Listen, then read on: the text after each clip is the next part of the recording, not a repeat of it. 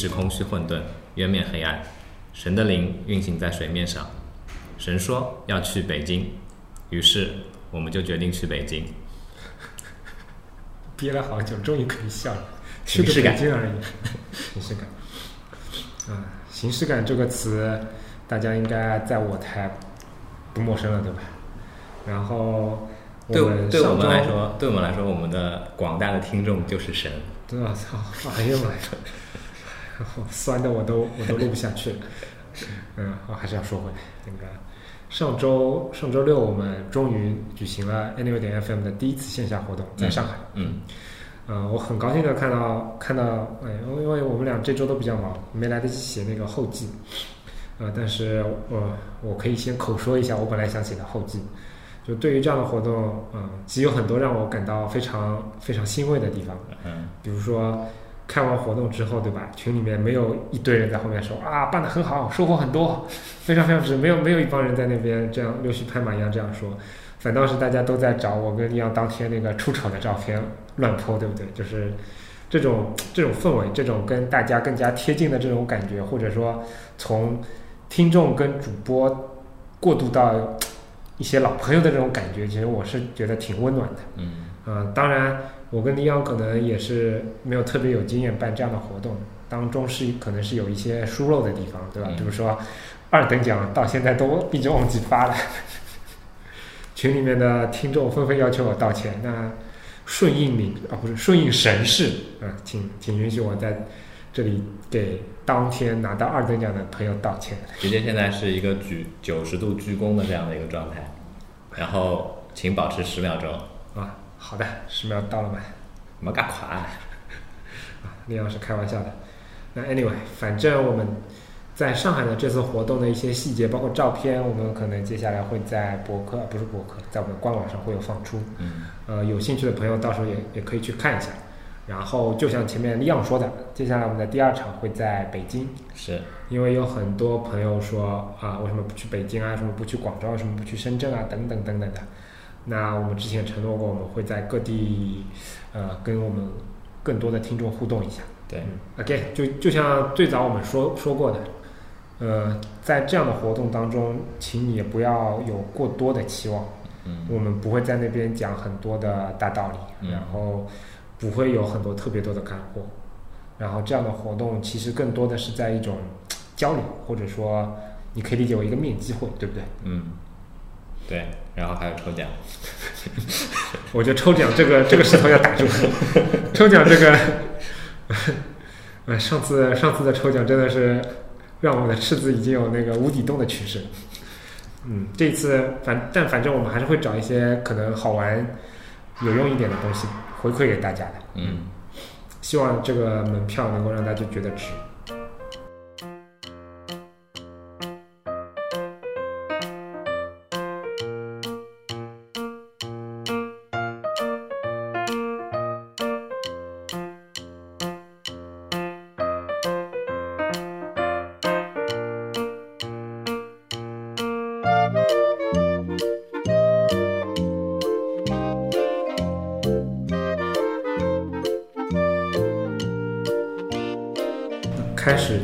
话题之前，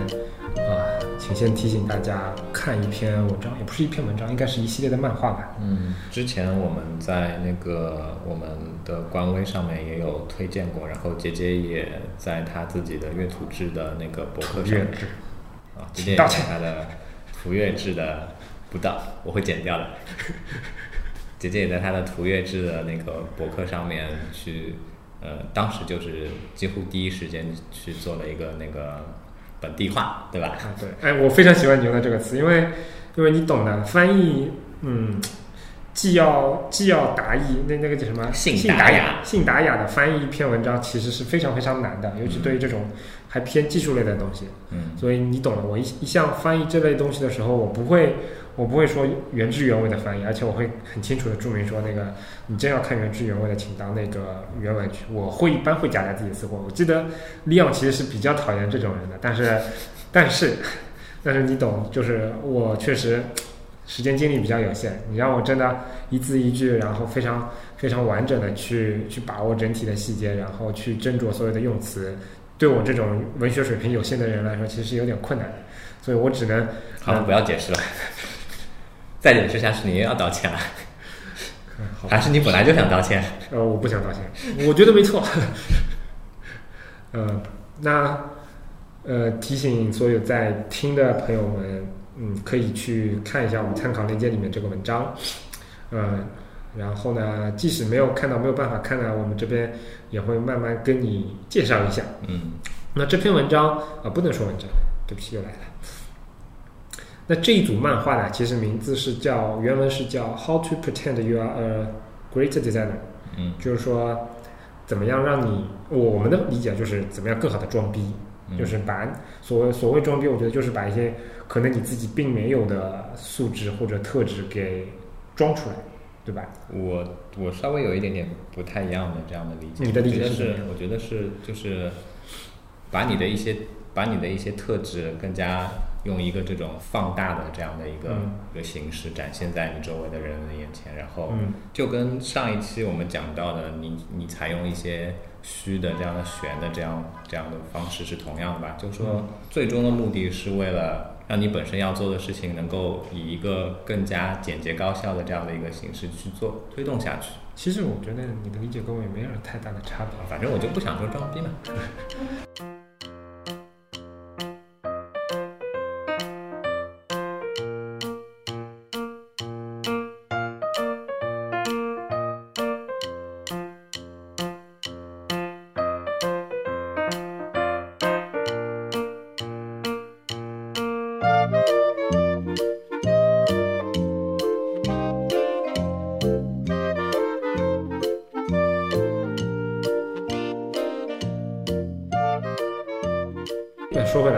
组漫画其实画的是作者用自己的理解，他画了一些嗯可以装逼的手段，嗯或者说常用的装逼手段。然后他的画风其实我还挺喜欢的，尤其是在这一组漫画里面，他用了，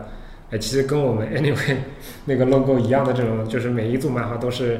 一样的内容，但是在两帧之间会有一些略微的差别。我不知道这个说法叫什么，反正反正整体的漫画风格非常非常有意思。那我们来，哎，我们来简单先先先过一遍吧，这嗯这几条。好，呃，当然，again，这是我个人翻译的，嗯，我在网上看到过其他版本翻译，呃，有空的话我会找给大家。我觉得这只能代表我个人的个人的想法，原汁原味的话，请参看原文啊。呃，那他说的作者说的第一条，第一条说的是活用“愉悦”这个词，我觉得啊，“愉悦”这个词应该在中国这块大陆上有应该有更多的延伸。嗯比如说情感化呀，嗯比如说呃，就说体验这个大词好了，对吧嗯？这都是一样的，可能没有办法精确描述，没有办法量化的那个词，用一个很感性的词去去抛给大众，然后告诉大家说啊，这其实是马斯洛需求里面最高级的那一层。超过了你的物质需求，超过了你的什么需求，等等等等，你你是不可违抗它的。对，其实用那个上海本地的，可能现在那个用户数已经急剧下降的一个论坛，当当年是一个上海本地的这样的一个某某山论坛里面一个常用的那句话说，就是懂得入，啊，懂得入，对吧？可以你懂的，嗯，但其实我是比较讨厌这种这种手段的，嗯。因为这些词说烂了之后，你第一次去骗客户，其实哎有人信的。有有对于有些有些地方，比如说我们公司内部的一些经常跟你合作的产品经理，嗯都大家都这么熟了，嗯脸皮拉都拉不下来说这种词。比如说我们经常会说什么什么生态啊，什么什么闭环啊等等。我我觉得这些就太虚了嘛，对吧？这个东西太虚了，这个东西都是咨询公司干的事。好吧，Anyway，这是第一条。第二条呢，其实第二条，嗯，用我们刚刚的理解的话，那第二条其实就是这个延伸嘛。嗯他，说的是能说鸟语就不说人话，就是通过一些看起来比较呃高大上。对一些专业术语，对吧？其实这个东西，我觉得我们设计行业还算是一个比较嗯，初级水准的这样的一个对对状态。特别严重的是什么？是金融行业，对，啊、就是那种四 A 风的那种。啊我今天接了一个 case 啊，比如不不不，比如说比如说比如说那些，比如说呃呃电视台里也好，或者说一些金融专栏也好，那些那些撰稿人，他们经常会抛出一些，比如说跟股市啊，跟这种、跟这种期指相关的一些一些专业术语。其实他要讲的事情可能非常的简单，但是他他用这些专业术语包装一下之后，你会发现他在使用一种非人类的语言去描述一件其实非常简单的事情，但是但是整个过程又让你觉得哦，呃，好高端的样子。然后金融行业果然高端。不过我个人的感受啊，我觉得金融还不算是最最严重的那种，嗯或者说它是，嗯，怎么讲呢？就是在金融这个行业里面，他丢的那些词汇，也许我看不懂，或者我不懂它准确的含义，嗯但我至少能百度到，我能谷歌到。嗯我觉得最严重的应该是程序员，啊就程序员的门槛，我觉得会比金融行业甚至还要高。前一阵有一篇文章嘛，就是说是呃，其实是国外人写的，然后在 V2EX 上有一个翻译版本的一个文章，其实我觉得很好，我到时候一定要再贴给大家看一下。他说的是，呃，其实是两个人的两个程序员的对话，有一个呢是目前一直在活跃在前端行业前端领域，对各种对各种术语非常熟悉的一个前端，嗯然后另外一个人呢，则是他好几年没有做前端了，嗯对于一些新的技术、新的平台、新的框架，他不了解，所以呢，他就去问刚刚那个人，我现在应该用什么样的框架？其实非常简单的一个问题，但是另外那个人跟他解释了之后，呃，让第二个程序员就觉得，我靠，这个我怎么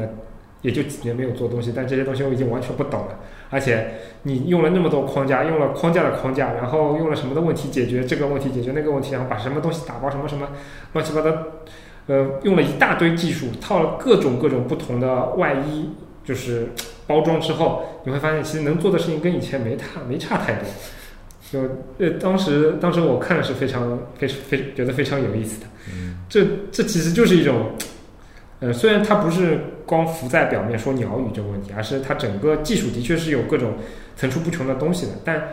背后反映出来的实质，我觉得是一样的，就是每个行业的人其实都是想办法在拉高自己的行业的入门的对，这种壁垒或者说门槛。其实就是或多或少的去增加一些神秘感，潜意识的让你增加一些对这个行业的这样的一个仰望的这种感觉，对吧？嗯对，刚刚我们说的都是这些另外行业的，嗯那在设计圈里面，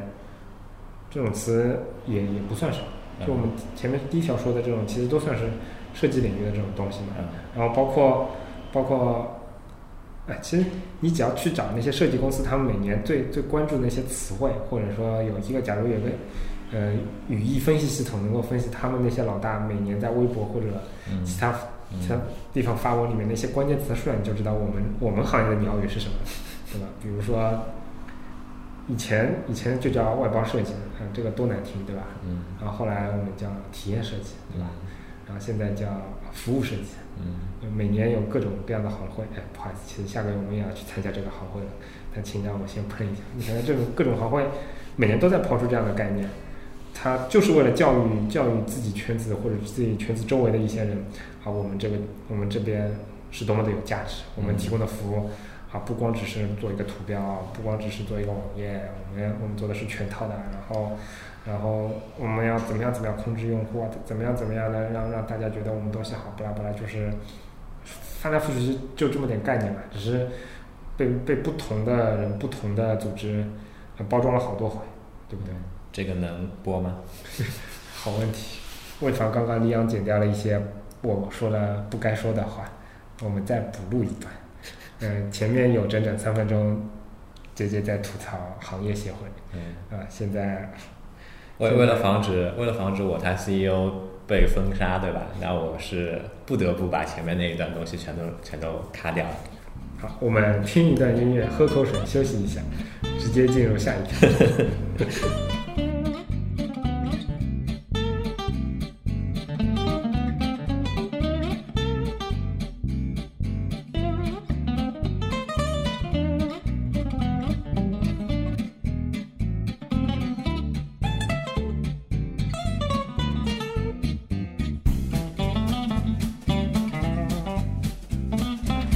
这组漫画的第三幅，他说的是统一性是你的至高原则。这个这个统一性确实还挺好玩的，因为我记得在我非常非常小的时候，或者说非常非常刚刚入行的时候，嗯其实统一性是一个我们想要教育给很多用户、教育给很多客户的这样的一个概念。嗯因为那个时候大家对于设计的，嗯，至少从我的角度，因为我是个视觉设计师嘛，那我只能从 UI 设计这个角度来讲，我会觉得，当时很多人并没有觉得统一性是一个大问题。对于它的品牌来说，对于它的产品来说，它没有把这个东西拔得很高，也没有把这个东西给予很多的重视。所以说，我们现在，呃，我们当时会说啊、我们要尽量做到统一性啊，然后不管是视觉还是交互上，你要去，你要去整个产品要 align 起来啊，等等等等等等的这种，这种这种说法，我相信当时很多人都在都在抛出来，对吧？其实那个，我觉得它第三条这个东西，并不是说，呃，是毫无价值的。嗯哼，嗯，统一性其实这个东西到目前为止其实还是很重要的一点。他举的例子比较比较极端一点嘛，对吧？是统一也好，还是还是偷懒也好，它是一个需要去你人为的去平衡的这样的一个对一一个环节。然后这里举一个例子嘛，有很多呃那个新浪微博上面有一个画条漫的漫画家叫孙斋，他在外界是出了名的懒，或者说对对外的这个形象就出了名的懒，这样的一个有有这样一个特点。那造成他这个特点的一个最大的一个原因，就是他以前的那些画作会大量的去复用那个重复格，嗯也就是也就是可能连续三五格的那个画面是完完全全一模一样的，嗯然后就是改台词。嗯，对，你说这个是统一性吗？也可以说是统一性，对吧？但是这个东西怎么说呢？呃，重复格也有重复格的它出现的这样的一个意义。有时候你你出现重复的这种这种怎么说？电影里面也会有嘛，嗯类似的这样的一些重复画面的翻来覆去的出现，其实是会强调一些，给你一些这种怎么说潜意识上面的呃一些一些强调的这种感觉。嗯我们的我我们做的工作里面其实也是类似的，嗯，但是就是看你是那个使用环境是什么样子的。就像我前面说的，嗯，放到今天这个场合，我觉得统一性确实依然重要，只是在经过可能几年的市场培养或者说教育的情况下，很多的职能，包括产品经理，包括程序员，包括用户，嗯他们对统一性这个东西已经有了一个预期，或者说已经已经已经有非常非常了解这个东西的重要性。或者这么说，嗯就是说他们已经在经过了这么长时间的一段的这样的一个教育的这个历程之中，明白了有统一性这样一件事。嗯，但是统一性该做成什么样，其实嗯未必清楚。嗯，所以就像就像你说，它其实是需要一些经验，能够做到创新跟统一，以及嗯，是不是要在过程当中做做一些不那么统一，但又但又在形式上能够给给产品提升的这样的一些对一致性跟差异化之间的这样的一个度，可能未必人人都能把它就是摆得非常的、嗯。非常的好。嗯。然后这个事情，这个事情可能也是我们这些设计师需要去面对的一个比较重要的这样的一个工作的一环，对吧？？嗯对，嗯，然后那个我们再接着往下看，呃，这篇文章的第四条，它讲的是说，美观永远高于功能。我不知道别人怎么想，嗯我反正肯定是立马会想到我自己，我反思会反思自己以前做的很多东西。嗯因为有多少次多少次，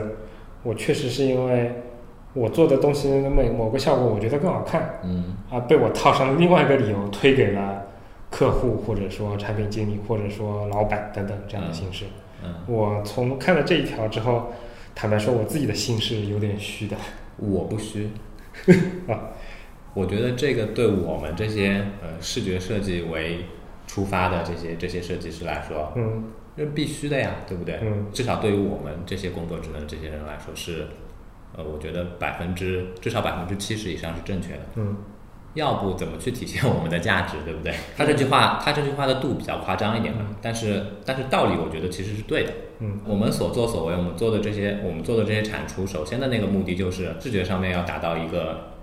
一定的高度，对，要不要不你要一个视觉设计师干什么？嗯只要满足功能性的话，可能在那个比如说像 iOS、安卓现在这么成熟的平台上面，我直接用官方的空间搭一搭，嗯一个产品就出来了。嗯，其实这个问题还能从另一个角度去理解吧。嗯呃，举个例子，这次那个活动的官网，嗯那个呃 anyway 点 FM slash meetup 那个，嗯其实有很多很多朋友跟我吐槽说，那个那个粉色亮瞎我的狗眼了。嗯嗯，那从从我，因为这个页面其实是我做的，对吧？呃，亮不亮瞎这个问题我们先另说。嗯那从大家大家的理解就是说，我为了我为了用这个红色嗯去把整个页面给铺的那么的那么的扎眼，嗯导致就是我都没有办法呃正常的阅读了。嗯这可能从他的角度来讲，这就是嗯它的功能性被美美观给抑制的这样的一个一个问题。当然也不一定美观，这但这个话题另说。嗯但是从我的角度来讲，其实对对于一个呃，我希望它的受众就是能够第一眼就产生印象的那些受众来说，对我来说，它最大的功能就是能够让人家记住。可能在我的角度来讲，不需要长时间的阅读，因为上面也没有大段的文字，对吧？嗯就是一些就是一些图片，然后一些图标，然后一些一些标题一样的这种两三行文字最多的。嗯那我我我觉得这方面它的呃可读性呃或者易见性这些不是什么大问题，关键是我希望能够以这样的一个非常简单的一个页面，然后让你一下子能记住，因为这毕竟就是一个等于是一个专题页面嘛，嗯可能。可能你看过之后马上就会关掉了，嗯，不感兴趣或者你不在上海的话，这个页面马上就关掉了。嗯那对于那对于用户来说，其实你你是不是上面的文字是不是读的爽快？这并不是我考虑的第一个要点。嗯所以就是说，所谓的美观性和功能性，其实在不同的人的眼里面，其实是有不不一样的解读。嗯它的它的功能有时候也的确不一定说，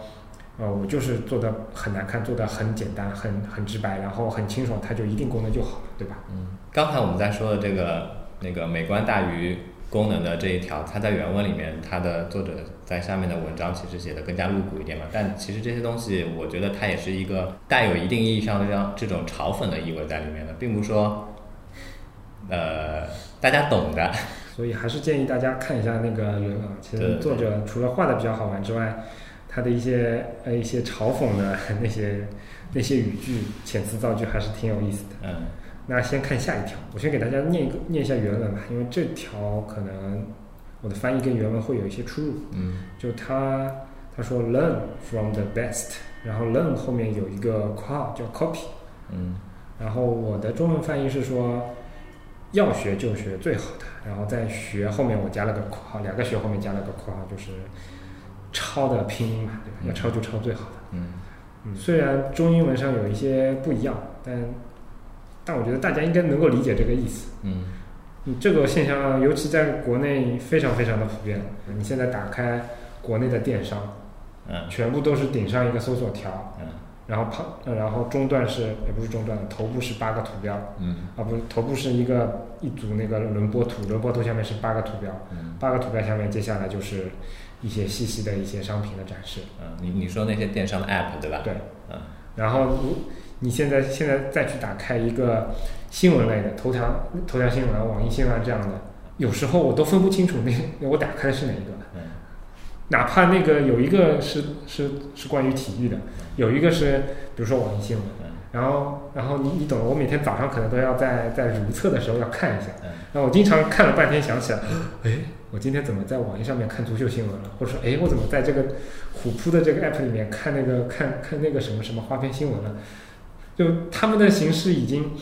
一样到我已经分不清楚谁是谁了。对，这条可能又跟刚才的一条契合了，就是大家都做的太统一了，是吧？啊，刚刚不一样，刚刚的那个统一性呢，我觉得它更多的是从自己设计自己产品内部的这种纵向的统一。然后这个这个其实其实其实关于这个东西，我以前也跟我其他的朋友聊有聊起过，然后他们比如说有一些做产品，呃，产品经理的，对吧？嗯但其实我始终是觉得，现在这种怪现象其实是一个，其实是一个相对来说那个不太负责任的偷懒的这样的一个行为。它只是说，比如说像刚才姐姐说那电商网站都类似淘宝的这样的一个布局，为什么呢？就是因为淘宝深入人心，淘宝大多数人都在用。你如果做再再有一个新的电商平台的话，你如果跟跟淘宝的那个形制是一致的，那它它默认你那些常用淘宝的用户就会在用它产品的时候就会相对的习惯一些，减少减少学习成本，对吧？这是大部分的这些做做这样做这种产品的这些朋友们的他们的一个呃一贯的这样的一个推脱用的说辞，嗯，对吧？乍听一下有一定道理，就跟就跟那个呃很多传销啊、诈骗电话里面跟你讲的一些道理一样，乍听一下是有道理的，但是你回过头来好好的细细的思索想一想，其实其实这些东西无非就是他他不想去做新的尝试，他不想去呃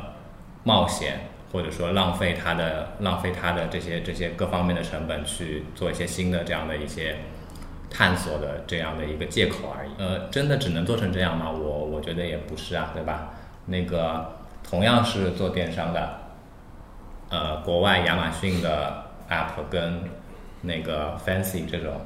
完完全全是不一样的，对吧？也也不说 Fancy 跟亚马逊做的不一样，Fancy 就卖的不好嘛。但他们的目标用户本来也是不一样的。那我们这里目标用户也有也也是有那个分别的。其实我我这一条让我最最多想到的是，而且这个说法还不是说来自其他地方，而是就是来自设计师的。嗯他会说什么交互设计师会在多少多少年内消失啊，嗯然后，嗯，像你们这种创业公司做个产品，你还你还做什么交互啊？你就你就随便抄一个呗，然后最多视觉上改一改呗，然后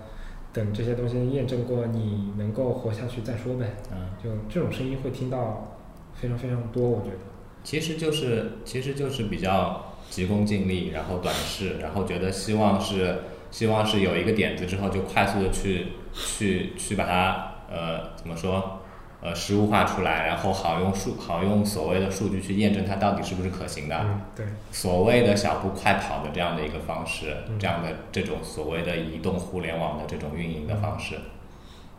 说起来好像真的很很好听的样子，但是人病了。呃，但是不美好，对吧？世界是需要美好的，世界是需要一些人的需求，在满足了一些基本的这些这些需求之后，它是会有一些更高层次的这样的一个、一个一个哎一个，大家注意，大家注意，一定要开始用第一条的那个里面的东西进行说辞了啊！一字未改。对吧？是需要去追求一些所谓的生活品质的东西的。嗯嗯嗯。你用千篇一律的东西去，啊，我讲死了。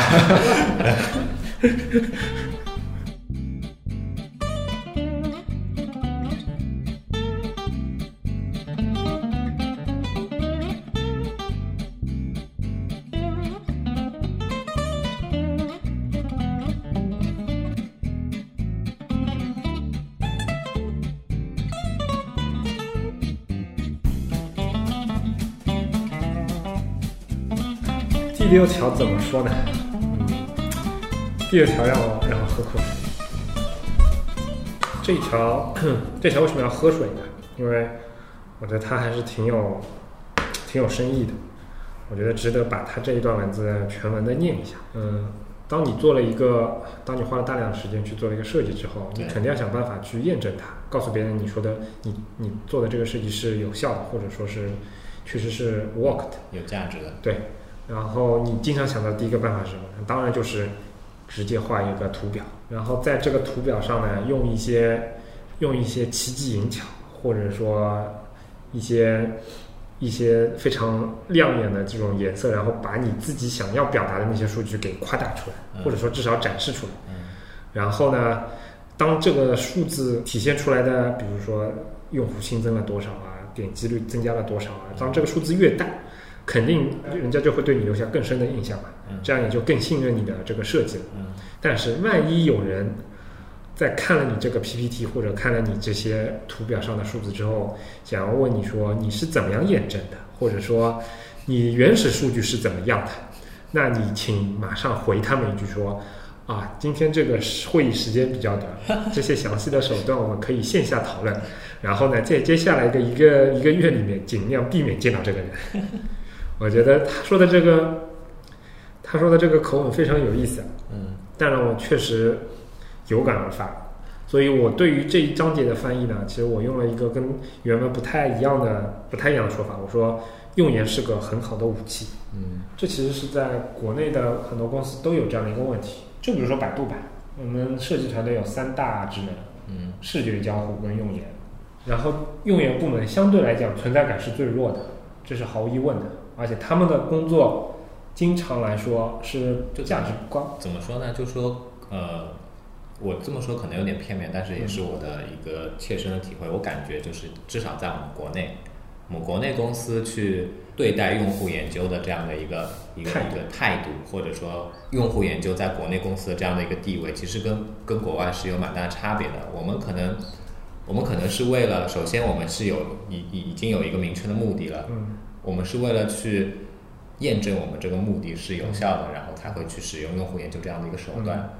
那在国外的话，可能是先去通过用户研究，然后他从大海捞针一般的这这些这些数据里面，通过分析去发现，哎，可能我们要那样做。对，简单来说，你的意思就是说，其实用研它应该做两部分的事情。第一部分事情是在定义产品的阶段就去了解用户，嗯然后第二个工作呢是在开发结束之后去验证这个设计是不是有效，对吧？嗯。那其实好像很早以前某一期节目我们也提到过，就是说我当时去那个硅谷参观的时候，当时参观的比较深入的两家公司，一个是 Dropbox，一个是 Airbnb，嗯。然后他们有一点是非常一样的，嗯。就他们都有自己的用研团队，但是呢，他们的用研全都不归在设计部门下面。嗯他们从职能上来讲，Dropbox 是归在数据分析这样的一个部门下面嗯，Airbnb 我忘了，但反正是自己的设计部是不包括用研这样的一个一个一一个机构。这其实确实能够给我带来一些一些感觉，就好像说说说再难听点，就是我们国内对吧？你如果出现医闹事件，那这个最后确定你这个是不是医疗事故的仲裁机构，它其实属于医疗机构本身的。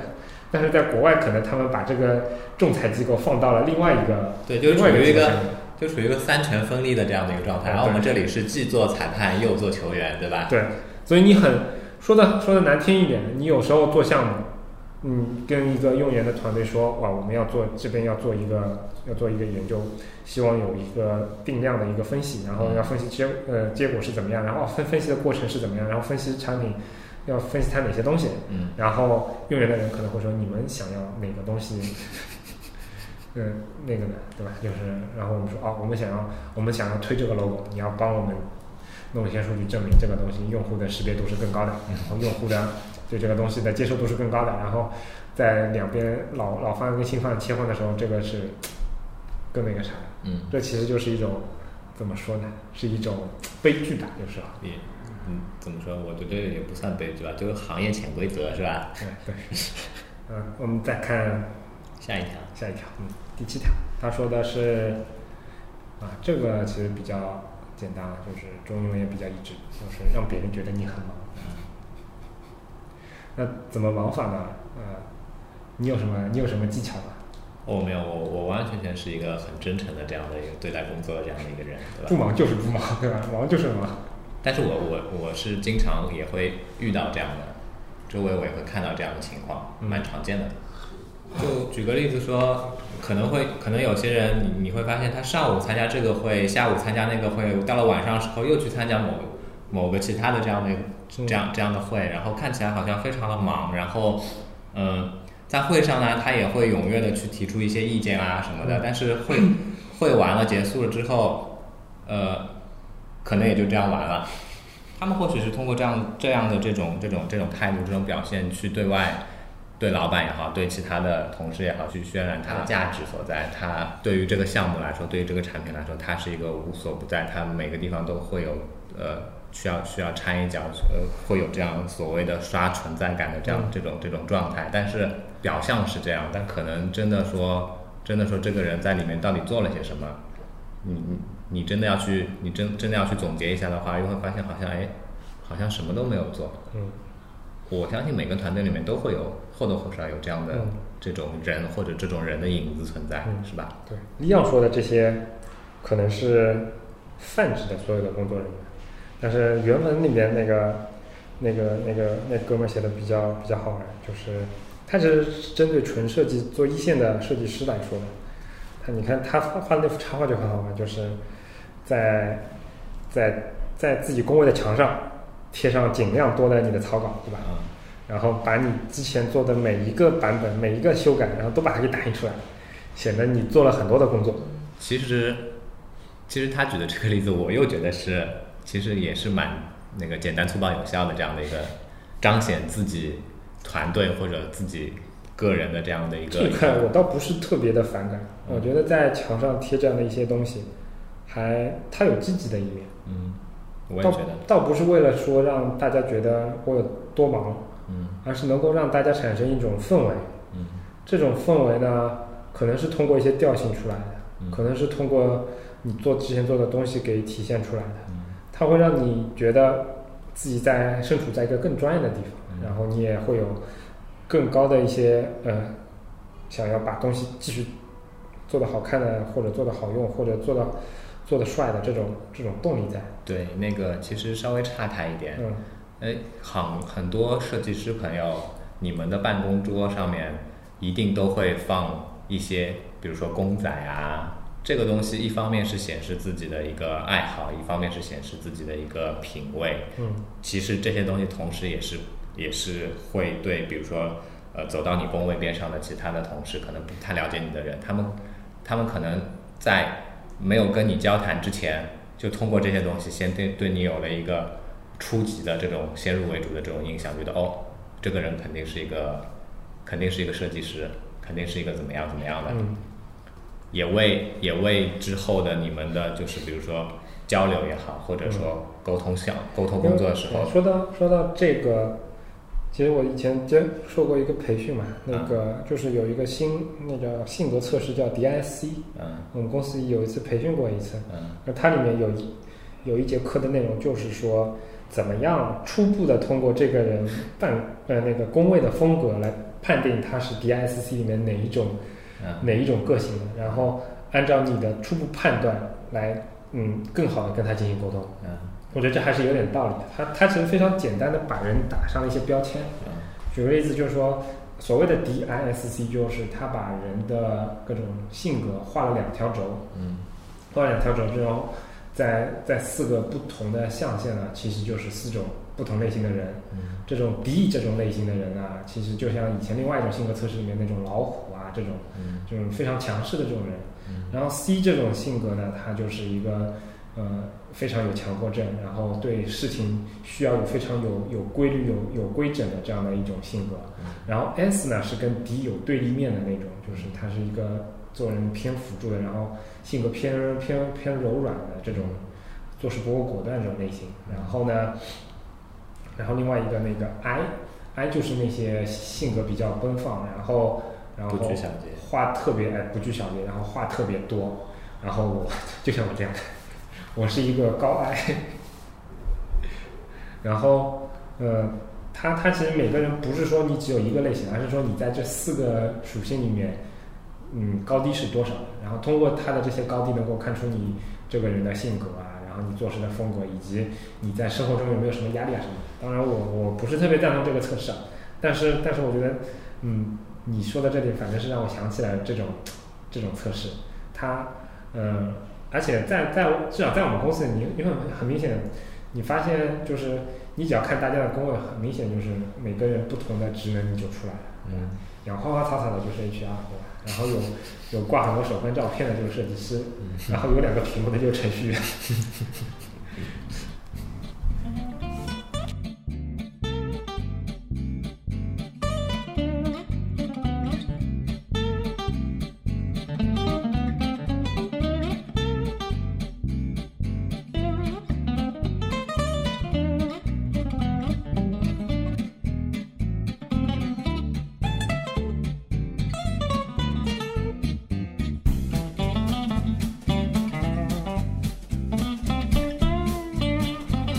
第八个，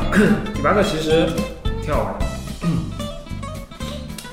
插入图表的时候，尽量选那些模棱两可的。嗯说到这个，哎呀，肯定要黑很多同事啊，我觉得不太好。我估计可能有些听众不太理解所谓那些模棱两可的图表是什么意思。那举个例子，就是大家打开打开你的 PPT、PowerPoint 或者 Keynote，在插入图表类型里面，你去翻那些比较诡异的图形，总会有一些，比如说两个图交两个圆圈交叉的啊，然后呃有一个漏斗状的三个东西，然后变成一个东西啊等等的，就这些这些图表，嗯，你在一些粗制滥造的 PPT 里面，我指的粗粗制滥造是指视觉上粗制滥造，就是它经常会被大家作为通用的模板来用，然后它的它的那些概念啊、含义啊是非常非常模糊的，就是你怎么理解都可以。那这样的图表，呃，原原文作者他是想批驳的一点在于说，我我去我去在做展示或去做 presentation 的时候，你可以呃，你用这种你用这种看起来不明觉厉的这种东西的时候，会让人家觉得你好厉害。嗯，但是呢，这个东西人人家如果真的深究起来的话，哎，他又没什么破绽，因为他本来就不是说的很细，对不对？其实就跟之前那个说行业黑化，其实有异曲同工之妙。啊，对，只不过它是更具象化、更视觉化的这种这样的一些东西。反正反正我在我在呃某度公司待了这么多年，哎，同类型的这种图表我真的看了不少。但是但是我不是要喷同事，对吧？我是说我想说的，哎，大家的创意还是很你只是就事论事，对不啊，对对？，我还是非常非常崇拜大家的创意，就是一个那么简单的概念，能够用这么复杂的一张图来表示出来，然后还会觉得我操，这个图画的好好看，有这种感觉，我觉得他已经成功了。啊了，懂了，懂了。我觉得我是没有这种能力，非常尴尬的，尽量快速跳过这第八条，我们进入第九条。第九条他说的是反复强调以用户为中心，哎呀，这个这这好像已经是个老梗了，是吧？啊，这个梗我觉得这是这篇文章里面这个梗里面最最落俗套的一个，对的至少在国内吧。你想，呃，这个词是几几年开始的？什么 user centered design 这个词是什么时候开始流行的？大概零六零七年吧。那个时候那个年代，就像阿里呀、腾讯啊这种大批量的公司，把自己的设计部门从原来简单的设计部改成了什么用户用户体验中心啊，用户以用户为中心的中心啊，什么乱七八糟的这种。我甚至在房房产中介的口口里都听到过类似的这样的话现在，用户就是上帝，其实就这个意思的。神说我们要去北京，我们一定会来北京的。看我们也是以用户为中心来的。哎，说到这个，事实上，你看我们的节目，的确是在听众们或者用户们的悉心指导以及各种意见下，我们也是确实是有一些不少改变的，对吧？嗯，比如说节目时长，你看我们现在明显的每集的平均时间比以前有大幅的提高，对，对吧？以前都是二三十分钟的，嗯现在差不多都翻倍。嗯，然后，嗯、我们我们时间不够，就拿那个就拿那个 BGM 来凑。李阳已经把这一套用的非常纯熟。每次他给我发 demo 的时候，我就在想，剪错了吧？怎么音乐还没完？我要不先去尿个尿吧。然后，然后包括嗯，在组织形式啊、内容啊、请嘉宾啊这样的问题上面，哎，我们也的确会更多的听取听众的意见。除了在官网上那个。除了在官网上点击直接新建页面这一点我非常坚持不肯做之外，其他我们或多或少都听了一些听众的意见，对吧？还记得上一我们线下活动时候的那个听众反馈吗？什么？要找罗子雄吗，啊、这这个其实是呃是本来就存在我们的那个嗯 list 里面的那个，哎，我们好像不当心把隐藏嘉宾名字说出来了，是吧？没没关系没关系，还有很多隐藏的，在排队呢，你知道吧？我靠，能不能谦虚一点？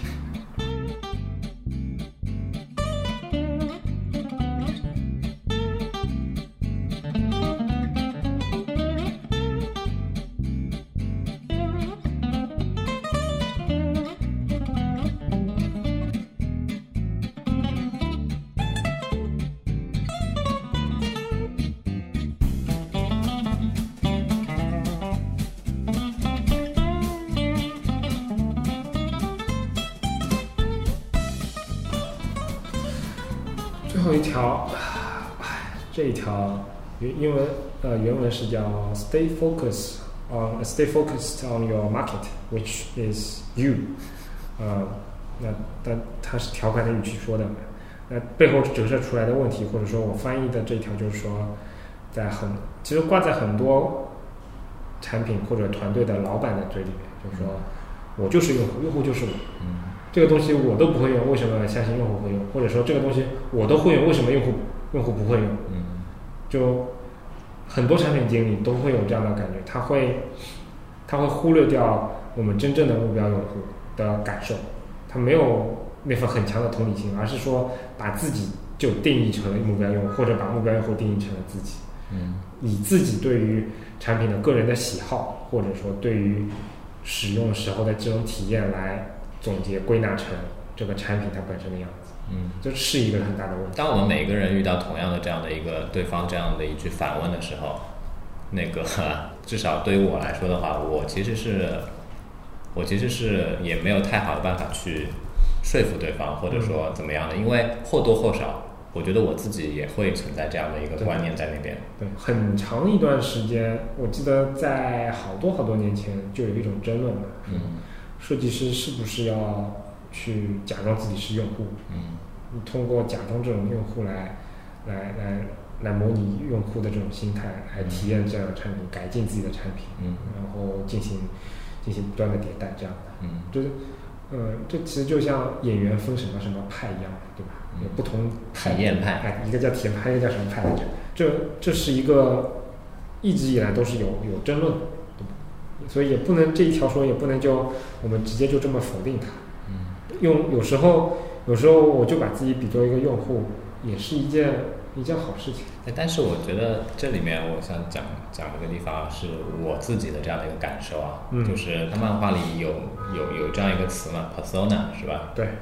我我个人是对 persona 这个东西非常非常的，我觉得这真正的是一个玄玄学的东西。嗯，对，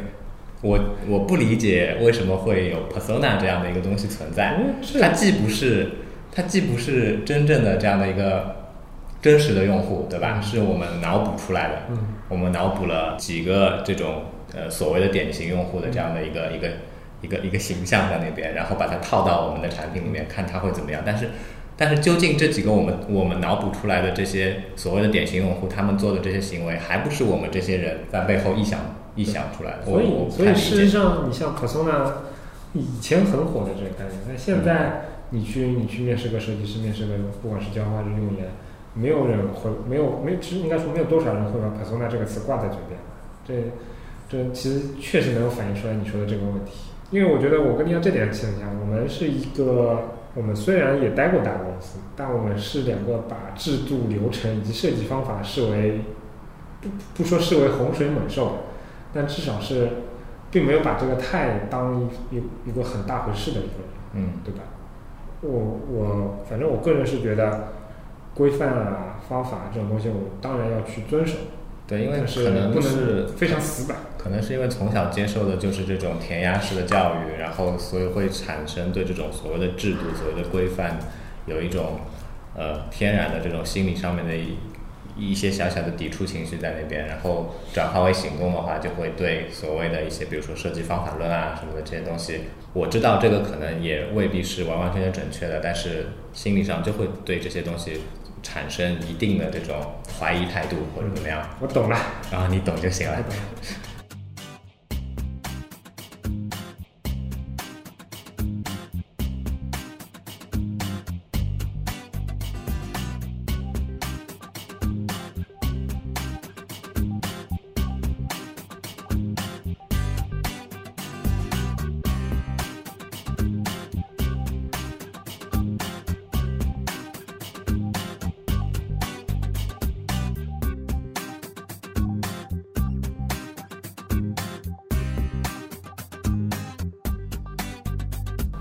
们以前都是说要就是设计师是拿是拿作品说话的，对吧？嗯但是作品这个东西见仁见智的，有些人审美过审审美水平就是那么低，他可能还嗯没没办法意会到你的作品有多好。嗯那你就需要去通过一系列的一些辅助的手段，未必是说让他发现你的作品有多好，而是发现你这个人有多高尚。嗯然后通过你曲线救国的方式，先通过先让他去崇拜你个人，才他他自然而然的会觉得你做的东西是好的，嗯，对吧？一一句话就是包装嘛。我们终于花了整整一期节目的时间，把装逼一行，